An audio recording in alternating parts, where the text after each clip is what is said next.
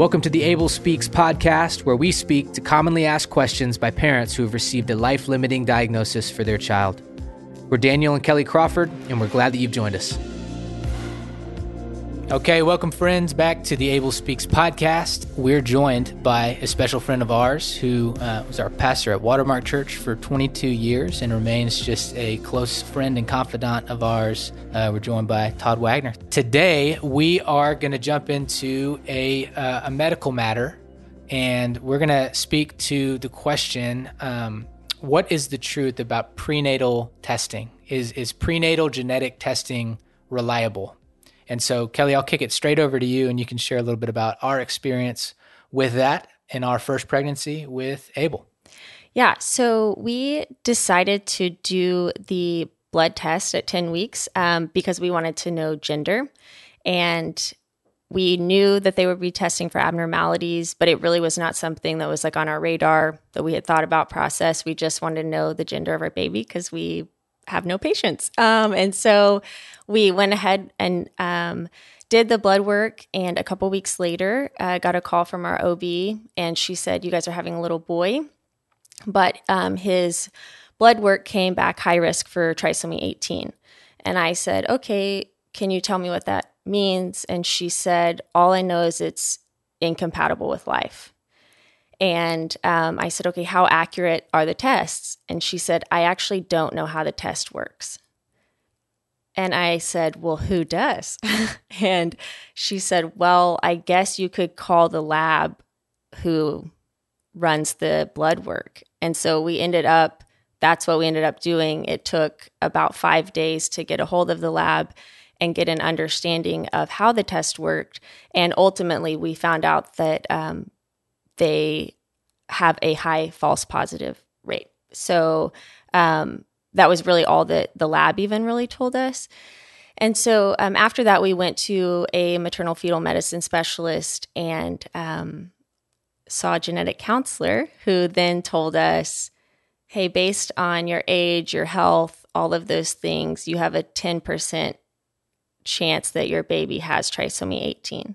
And then um, about 10 minutes later, we went in to see the specialist, and he said, I'm 99% sure your son has trisomy 18. Uh, how many weeks were you when, when the person said they were 99% sure? So I was about between 13 and 14 weeks. Um, and so he said, I'm 99% wow. sure based on what I see on ultrasound, your son has trisomy 18, and you guys can terminate the pregnancy and try again for a better one. Oh. Wow. Is what he Boy, said. The words, and I'm sure you know those words. One of oh, the yeah. things I know for a fact that uh, most OB, you know, OB-GYNs and frankly pastors and family members and friends don't realize is how much words that we say in moments like that yes. are burned into the mother's and the father's ears. Yeah. Yes. And so repeat sure. what you just heard him say, a better Yeah, he said you can try again for a better one.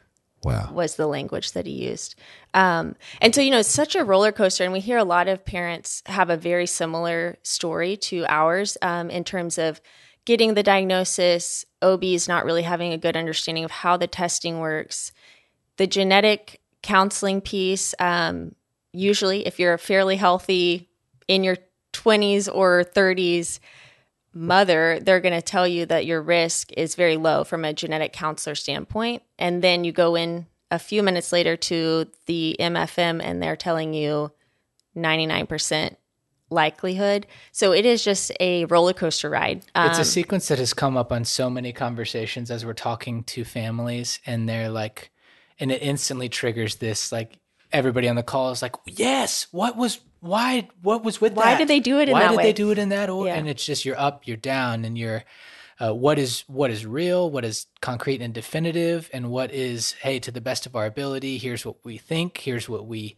see. And so it's a topic that uh, Todd we have talked about, texted about mm-hmm. in different capacities, and I know you've tracked with. And so, um, any other thoughts? Just yeah. Well, first of all, I, I just want to insert this right here. I mean, medical professionals call what they do a practice right? They're practicing doing the best they can to care for people as they go through health problems. And so when somebody says you can try for a better one, again, let me just extend some grace because it could be just a mistake with the words, but it gets to the heart of what we're talking about here. Okay, because when you talk about prenatal testing and, and what the main reason is that that it is typically uh, done, well, first of all, it's it's a profitable industry. Okay, and so they the companies that come up with these tests that they can tell you at you said ten weeks they drew some blood from you. Yep. And then they told you, uh, you know, I was actually reading an article that came even from the New York Times, which is not exactly a bastion of conservative thought, yes. right? And and so they they did an expose uh, on prenatal testing and and they just talk about how some of these companies, and specifically Quest Diagnostics and Myriad Genetics, you know, they use phrases in their material that says totally with total confidence, clear answers, information you can trust, and you can't trust it. Okay, this New York Times article said that um, about eighty five percent of the time uh, that the, the, screenings are wrong. Now, did you hear that? Eighty five percent of the time, there's some false positive. And it varies depending on what the specific diagnosis was, whether it's Down or whether it's uh, trisomy or whether it's, you know, I think the Prader-Willi syndrome, it's wrong 90% of the time. Okay. And especially early on in your pregnancy. I, I would just say, as you get some testing, and, and it was sold to you under the uh, auspices of knowing the gender. Right. Yeah. And I, that I think is like an interesting point to me. And I actually take issue with the test um, because I think it is used in a manipulative way to get parents by coupling the genetic testing with the gender. I think they are um, the medical community is furthering an agenda of like we want parents to be able to know as early as possible about these abnormalities so that they can make a decision. Where um, you can't get a gender test done by blood work at 10 weeks unless you will do it with genetic testing. So you can't separate. You like, hey, we just went on the gender. Right. Yeah, and one of the first things to do, I think, you know, Kelly, you can speak to this maybe more than I can, is is I would ask my medical provider, hey, if I take this test, what are you going to advise me to do? Right? What's your perspective on life? Just as a parent listening to this, first of all, um, you need to know that the tests are not always uh, what they think they are. Again, the New England Journal of Medicine, this now is, is a few years old uh, but back in the, the 2000 teens, uh, they found that about half of the positive Down syndrome screenings, half of those turned out to be false, right? In, in our case, with Abel, with trisomy 18, uh, 60% of them were false. Kelly, you've been in a room with people who had positive diagnosis based on this prenatal testing. Yeah, we um, supported a mom who did the prenatal testing um, and it came back as positive for trisomy that her son had trisomy 18 and her medical provider um, from that point forward said that they would not provide care and that she could come in when she went into labor. So that was kind of the options that were given to her. We discussed with her that she had other options but i think she was just scared and um, wasn't able to really process all the things that were happening. And so she did not try to get a second opinion um, or get additional ultrasounds done um, after that point, and so she asked me to be present for the birth, and um, the baby was born. And um, I remember the NICU doctor looked at me and said, "Do you think he has trisomy 18?" And I said, "No." Um, and I said, maybe we should talk about this outside of the room, not in the presence of the parents.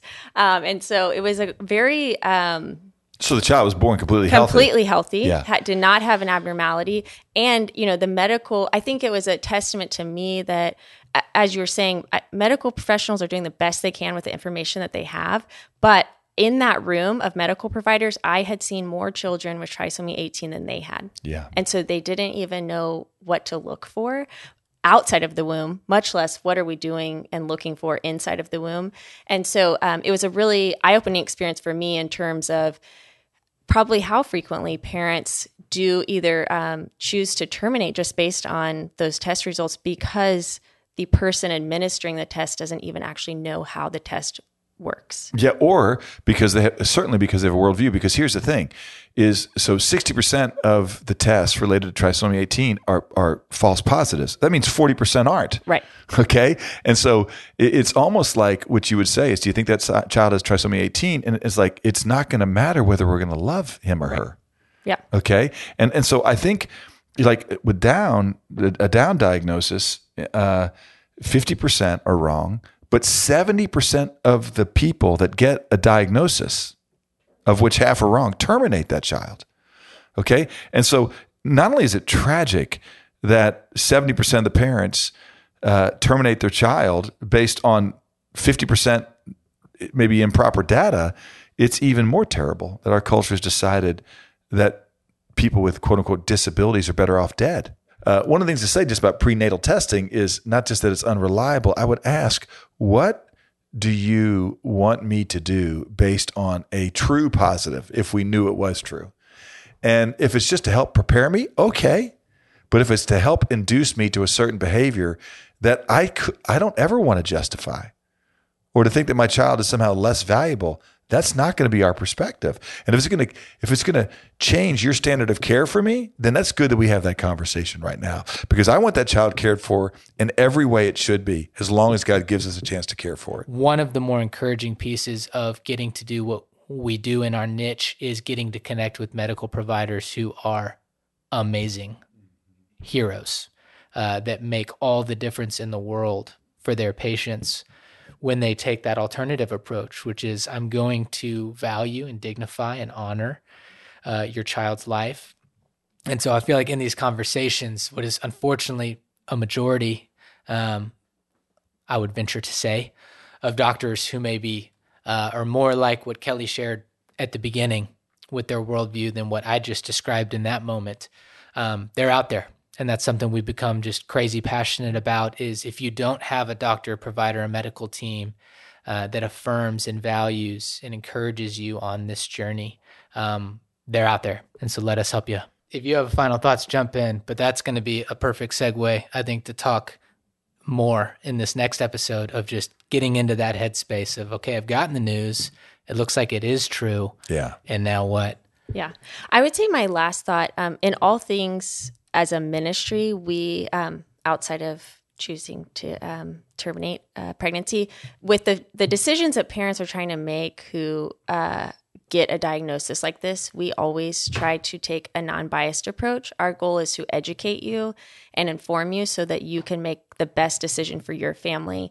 And for us, we didn't really know what we were getting ourselves into when we chose to do genetic testing.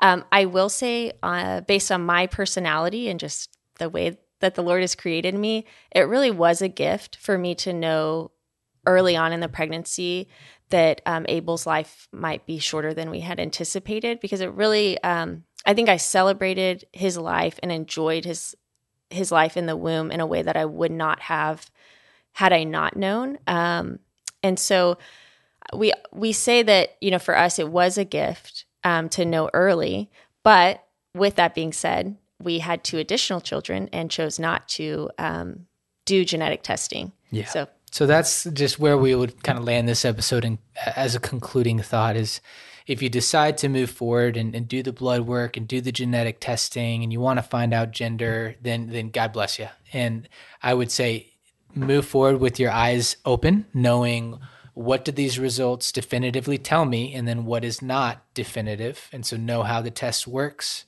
know what's true, know what's untrue, and uh, and then ultimately. Um, well, ultimately talk to your provider, like Todd said, in terms of knowing what kind of counsel they're going to give you before you even enter into um, the test.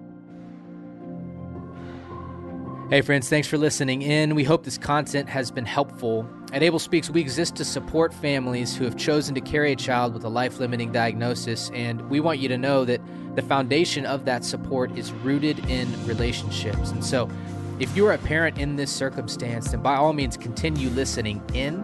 But we'd really encourage you to reach out by sending an email to support at abelspeaks.org. Again, our heartfelt prayer is that this episode has served you in some way and that we might have the opportunity to serve you further in the future. The Abel Speaks podcast is produced, mixed, and edited by the team at Sound of a Rose.